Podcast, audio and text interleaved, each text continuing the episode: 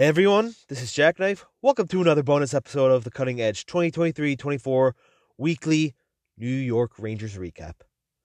How you doing everyone? You enjoyed the Super Bowl? I did. I mean, well, at least the end of it. I'll say this about the Chiefs.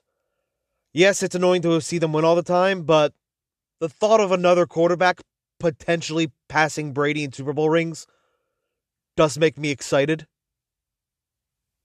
because I'm sick of all the freaking worshiping of Tom Brady. I don't he- think he's the GOAT.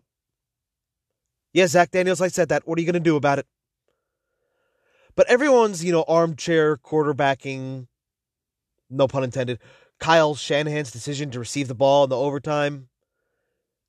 I think that was the right call. You, it's not like a typical sudden death where or it's not like a typical you know extra innings in baseball or a shootout in hockey where if you know it goes extra you know you definitely have the last shot. In this situation even if you score a touchdown first it, and the other team ties it it's not like last licks. It's suddenly become sudden death again. So yeah i think kyle shanahan was right to go for it or not go for it but receive at the at the start of overtime. But you guys don't want to hear me talk about that. You guys want to hear me talk about the New York Rangers. The New York Rangers, who since the last time I talked to you, won three straight games. Yes, all games I'm going to be recapping briefly this episode are wins.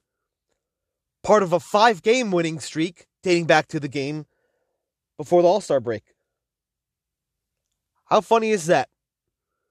I said that episode recapping that win against the Senators, could that fight from Connor Mackey be th- this year's equivalent of Jacob Trouba's hel- helmet throw? Well, right now the Rangers are 34 16 and 3. They are 6 points ahead of Carolina Hurricanes who have a game in hand and 7 points and a game in hand on the Flyers. So, let's recap the games. First game against the Tampa Bay Lightning, not a high scoring game. In fact, the first period, each team only had five shots on goal. However, the scoring started just over a minute into the second period. Jimmy Vesey placed a beautiful bad angle backhand shot past Andrei Vasilevskiy to make it 1 0 Rangers. Listen, we talked about how Igor struggled this year. Andrei Vasilevskiy has had some struggles too this year. That being said, whether or not you think Vasilevskiy should have stopped that shot, it was still a beautifully placed shot by Jimmy. Anyway, 1 nothing Rangers, and the Rangers would get some insurance from Johnny Brodzinski to make it 2 nothing, with just over two minutes left in the second period. And that's what the score will remain heading into the third. We said before how two goal lead is the worst lead in hockey. Brandon Hagel would make it 2 1 Tampa Bay, five and a half minutes into the third, but that's all they would get. Jimmy Vesey would add a little more insurance with an empty net goal to make it 3 1, and that's what the score would remain. The Rangers won 3 1, and in net for the Rangers was Jonathan Quick. And this was the plan from the very beginning, according to Peter Laviolette, to have Jonathan Quick play against the Avalanche, play against the Lightning, while Igor would get some work with Benoit Allaire. And we'll get to that in a little bit. But this game, Jonathan Quick faced 18 shots, stopped 17 of them for a 944 save percentage. So, this brought the Rangers' winning streak to three at the time. Next game, the Rangers head to Chicago, take on the Blackhawks, one of, if not the worst team in the NHL. And Igor was in net this game, potentially a get right game for him.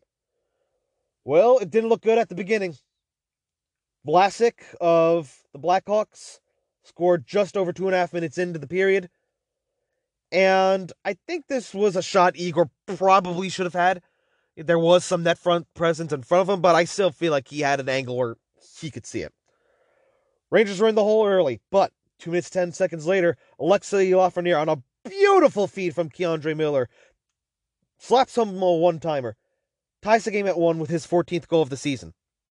This stat I'm about to read to you, I don't know how up to date it is now, but at least on Sunday, because, you know, some of these teams have played since then. Alexis Lafreniere has 12 even strength goals this season. And at the very least, at the time of this tweet on Sunday, that is equal to or more goals than the even strength goal totals of Tim Stützle, Jack Hughes, Jason Robertson, Jack Eichel. Well, Jack Eichel suffered some injuries, so did Jack Hughes. Steven Stamkos, Matt Barzal, Alexander Barkov, and Nick Suzuki. So Lafreniere is continuing his impressive stretch of hockey that he's been doing all season. In fact, I'm looking at the stats on naturalstattrick.com. Alexis Lafreniere is seventh in the league in high danger scoring chances and fifth in the league in just scoring chances in general. So he's not exactly putting up the sexiest amount of goals, but he's getting chances. Maybe E, he needs to finish better. Maybe he's getting, you know, robbed by goalies. Probably a little bit of both, but still, he's doing everything he needs to do. It's only a matter of time before the puck finds the back of the net for him, like to the point where, like, hey, maybe this guy could be a consistent 30 goal scorer for his career. That's also not taking into consideration that he barely gets any power play time. We'll talk about the power play later, if I remember. Anyway, that goal from Lafreniere tied the game at one, and just under two minutes later, Chris Kreider would give the Rangers a, a 2 1 lead off of a pretty hilarious play. I forgot the name of the Blackhawks player. I felt kind of bad for him, but he must have blocked the shot or something, and the skate blade broke, and you could see the skate blade fly towards the boards in the corner, and he stuck on his leg. He can't stand up. And at some point, the Blackhawks clear the zone, and the defenseman is just trying to push him to the bench. And the Rangers take the puck back, and it leads to two on one, where Kreider puts home a beautiful, nifty feed from Adam Fox. Chris Kreider just had to tap it in to make it 2 1. That's what the score would go be heading into the second period. And almost near a little past the halfway point of the game, Johnny Brodzinski again off of a shot from Kakko that deflected the Cuylle that somehow didn't find the empty net. Thankfully, found its way onto Brodzinski's stick, and it was 3 1 Rangers. And at this point in the game, the Rangers began to coast. It seems like, all right, they've they were thinking, all right, we have this game won. Let's just get on the plane, head back to New York. And Peter Laviolette was experimenting with lines. He was switching up some combinations. You know, he would have Panarin with Zibanejad and like some other combinations that I don't really feel like, you know, memorizing for you right now. And that mindset from the Rangers was not good. Because Nick Foligno scored with just just over 13 and a half minutes in to the third. Nothing really Igor could do on it. Erik Gustafsson, you know, failed to to tie up Foligno, and he was just able to bang home a rebound after some chaos in front. And Jason Dickinson deflected a Seth Jones shot with just over a minute left in regulation. This is when the Blackhawks had the goalie pulled. K'Andre Miller didn't tie up Dickinson's stick. He deflected it. Tie game. Oh my God, the Rangers are about to surrender a point to the Blackhawks. A team that haven't that didn't get a point in the last like four or five games or so. I don't know. I don't have their previous results up. But still, this team with Stanley Cup aspirations surrendered a point to the Chicago Blackhawks. The Chicago Blackhawks, who might I, who I am just mentioning now, do not have Connor Bedard playing for them. And I just had the feeling, oh, good, the Rangers are going to lose this game. But they didn't. Just two and a half minutes left in the overtime. Mika Zibanejad scored. And the Rangers barely escaped Chicago with two points. Thank goodness, because this is not a team you want to have a take the point and run against kind of night. Especially when you were up 3 1 on them. And what a way to. It was a victory, but way to follow up one of your better performances of the year or better performances. How do I word this? Way to follow up coming back from the All Star break. Two good games in a row against the two pre- two of the previous three Stanley Cup winners just to potentially almost choke against the Chicago Blackhawks. So, what does this mean for the Rangers heading into the next game? I'll tell you what it meant. It meant they were kind of pissed off at themselves. Because I'd say this was one of the best games they played all season against the Calgary Flames. And this could have been a higher scoring game, but Jacob Markstrom did stand on his head for the Flames a few times. Like he robbed Blake Wheeler at one point, he robbed Alexis Lafreniere. And again, this goes back to what I said with Lafreniere, you know, being snake bitten at times. Like maybe he has an, ability to finish sometimes, maybe he gets goalied. It's a, like I said, probably a little bit of both. However, Igor Shesterkin was the best goalie on the ice. And the previous game against the Blackhawks, he did all right. I think he did good. Igor stopped 28 of 31 Blackhawks shots, 903 per save percentage, not bad. However, this game, he was elite. We finally have, it's February, we finally have an Igor Shesterkin shutout. He stopped 30 of 30 Blackhawk, excuse me, Calgary Flame shots. The Rangers got goals from Will Cuylle. Uh, Will Cuylle with uh, his ninth goal of the year. And Kakko assisted on that one as well. I mean, he's got a little mini two game point streak right now. That line needs to be kept together. And I'll probably go into more of that when we talk about, you know, some of my takes from these past three games and go into like some more trade talk. Score that was 12 and a half minutes into the second period. And Igor just had his swagger back this game. He was making windmill saves. He absolutely like robbed Kadri. Like he stoned Blake Coleman twice with the goalie pulled. And you could tell he got his swagger back because he shot for the empty net. It was it had the distance, but if it was to the right, uh, by about like maybe 30, 40 feet, it prop it would have counted. It would have been a goal. And that led to an icing, but thankfully no harm, no foul. And with 19 seconds left in regulation, Jimmy Vesey with a great play in the Calgary Flames zone to steal the puck, buried home the empty netter. The Rangers would secure the victory. So, that brings us to today. Rangers have a five game winning streak, currently the best winning streak in the NHL. And they got a big week coming up for them. Thursday, they play Montreal Canadiens at the Garden. Then on the 18th, they go to MetLife Stadium to play the New York Islanders. Get this the New York Islanders and Rangers haven't played each other since the calendar year 2022. That's bananas. And that's the reason why when people talk about, oh, the NHL wants to expand to Salt Lake City or to Atlanta, just 32 is the perfect amount. I want to redo these division alignments because I don't like playing the rival teams or the teams I like to beat the most only four times a year, if you're lucky. But anyway, that's Sunday. And then Tuesday, they play against Dallas Stars. So, what other takes can I give to you for this week? Well, I think the obvious is Igor. Hopefully, this is the start of him turning his season around these past two games, he brought his save percentage back to over 900. It's at like 902 right now. You'd want to see him try to get that up to like the 910, 920 ish area.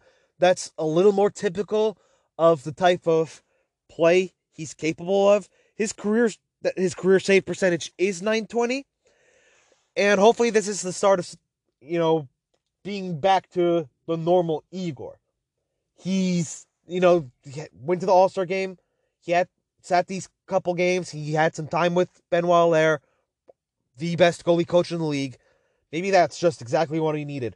Another positive is that third line of Will Cuylle, Johnny Brodzinski, Kaapo Kakko. And I think what I love the most about that line is that their style of hockey is so simple. They play north and south. They are not trying to make all these nifty passes to, you know, try to create that perfect scoring chance. No, they'll just take the puck to the net. They try to go for those ugly goals. That goal against Chicago was ugly. The goal against the Flames, I didn't really go into. Like, that's the type of it's a that's the type of goal you really don't see from the Rangers lately. That the goal against the Flames was Kaapo Kakko just going straight to the net, and he tries to. It was a two on one. He tries to put it past Markstrom, and it creates a, a loose puck in front. And Will Cuylle, the hard forechecker, big body he is, banks it home underneath the pad to make it one nothing. And Markstrom thought he had the puck underneath his pad, and he was pissed at after that. But you know what? That's the type of goal you need to score sometimes. Goals like that that are just ugly, beautifully ugly. So that's that line is one of the reasons why I'm not particularly, you know, clamoring for a bottom six forward.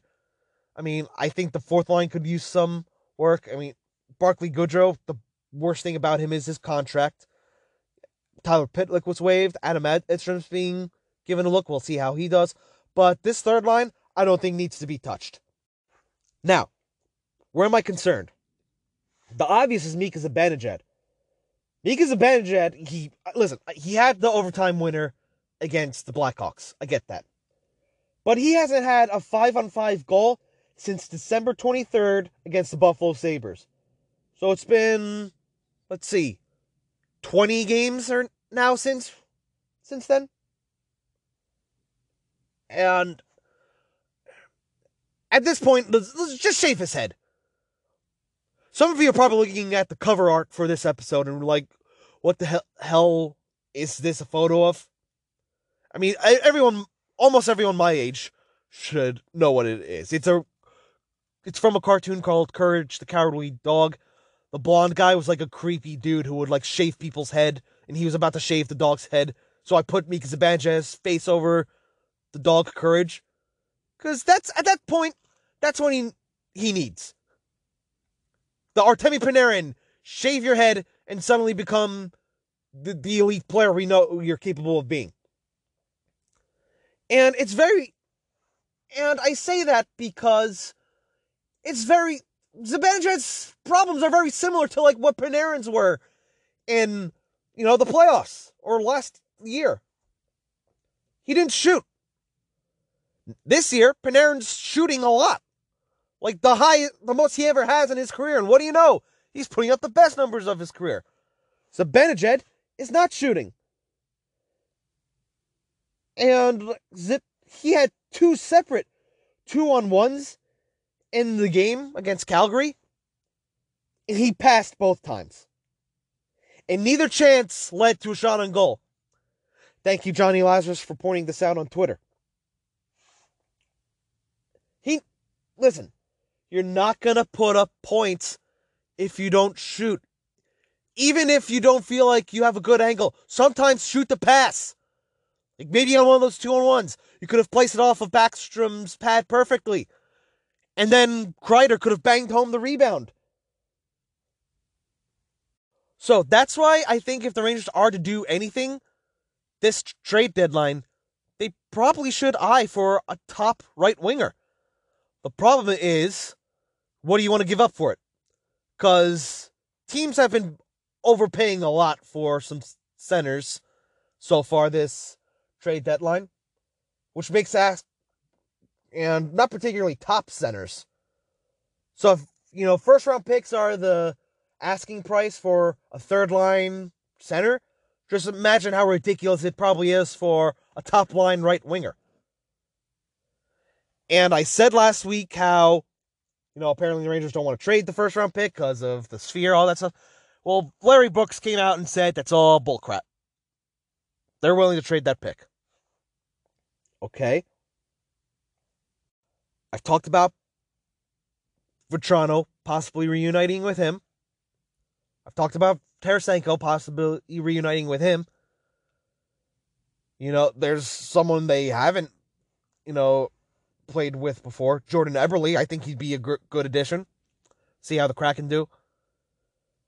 But what about Pavel Buchnevich? You know, the Blues are kind of like in the doldrums or something. Uh, are they in the playoff spot right now?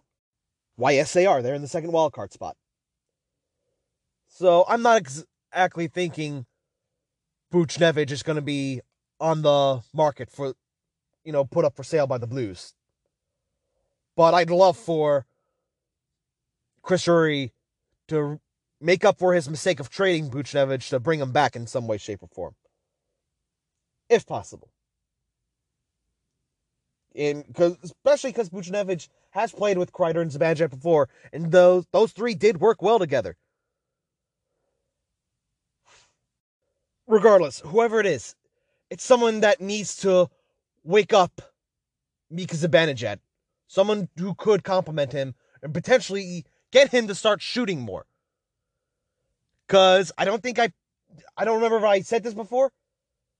Mika Zibanejad does not have a five on five goal since December 23rd. That's like 20 games ago. He has a short he has a shorty, he has an overtime winner. By the way, he leads the Rangers all time in overtime winners. That's a surprising stat. Eight. Eight overtime winners as a New York Ranger. But regardless, the New York Rangers need to find a top right winger, if anything. Because if they make the playoffs and Zibanejad and I, I guess you could say Chris Kreider too, but like he's got some five on five goals more recently than Zibanejad. But if Zibanejad's playing like this, you're not going far. I don't know who it is that can unlock his potential. It's certainly not Blake Wheeler, though, I could tell you that. But anyway, we'll see what the next week brings us. Yeah, I told you the schedule already. And, you know, Paul Bissonnette, he never fails. The Rangers are on a five game win streak since, you know, he went on Chiclets. You know, he went back to calling them Fugazis. And I quote tweeted it at the time like, oh, Biz is shitting on the Rangers again. We are so back. Well, Rangers have a five game winning streak, and then he posts a picture of himself on Twitter wearing a Ranger jersey. He got more room on the wagon? No. No. He probably realizes the the effect he has on teams. So, if the Rangers suddenly go on a losing streak, you could pinpoint it to this exact moment from when Paul Bissonnette put on that Rangers jersey. Paul Bissonnette, who has fewer playoff points than Igor Shesterkin. Anyway, let's go into some prospect reports. Brennan Othmann with the Wolfpack this season 13 goals, 20 assists, 33 points, 126 shots on goal, and he's one of only four AHL rookies to have 13 plus goals and 20 plus assists this season. Coming along nicely in Hartford. And get a load of this. Freshman Gabe Perreault. He's no he's not just leading freshman. Eh, he's not just leading NCAA freshmen in points this year. He's leading the nation. 45 points. Let me repeat that for you. Gabe Perreault, the 23rd overall pick in the draft by the New York Rangers. Hold on, let me double check that real quick. Yes, 23rd overall pick is leading the nation in points with 45 he's not just coasting on that line with two lottery picks. He's th- he's one of the straws that stirs the drink. 45 points. And listen, as much as I ball bust spitting Chiclets, Paul Bissonnette in particular, Mikey, Mikey Grinelli is right. New York Rangers got the steal of the draft. So, I did say last week how I kind of want the right winger to be someone who could stick around for a while if the Rangers do trade for a right winger or a top line right winger. Something to wake up Zibanejad so maybe they actually can make a deep playoff run. I'm kind of okay with it being a rental with kids like Othmann and Perreault coming up. But there's still some time before the trade deadline. So, anyway, if you made this far, thank you very much for listening. I doubt I have any new audience members here because, for those of you who don't know, my and if my joke, the Super Bowl broadcast showing Taylor Swift every time Travis Kelce does something joke, has over a million plays on Instagram. Holy crap. Probably about like 60,000 likes now. And look at me, getting a dopamine rush from a bunch of strangers I'll never meet. But anyway, if you made this far, thank you very much for listening. This is Jackknife. Have a wonderful night, everyone. I'll check in on you next week.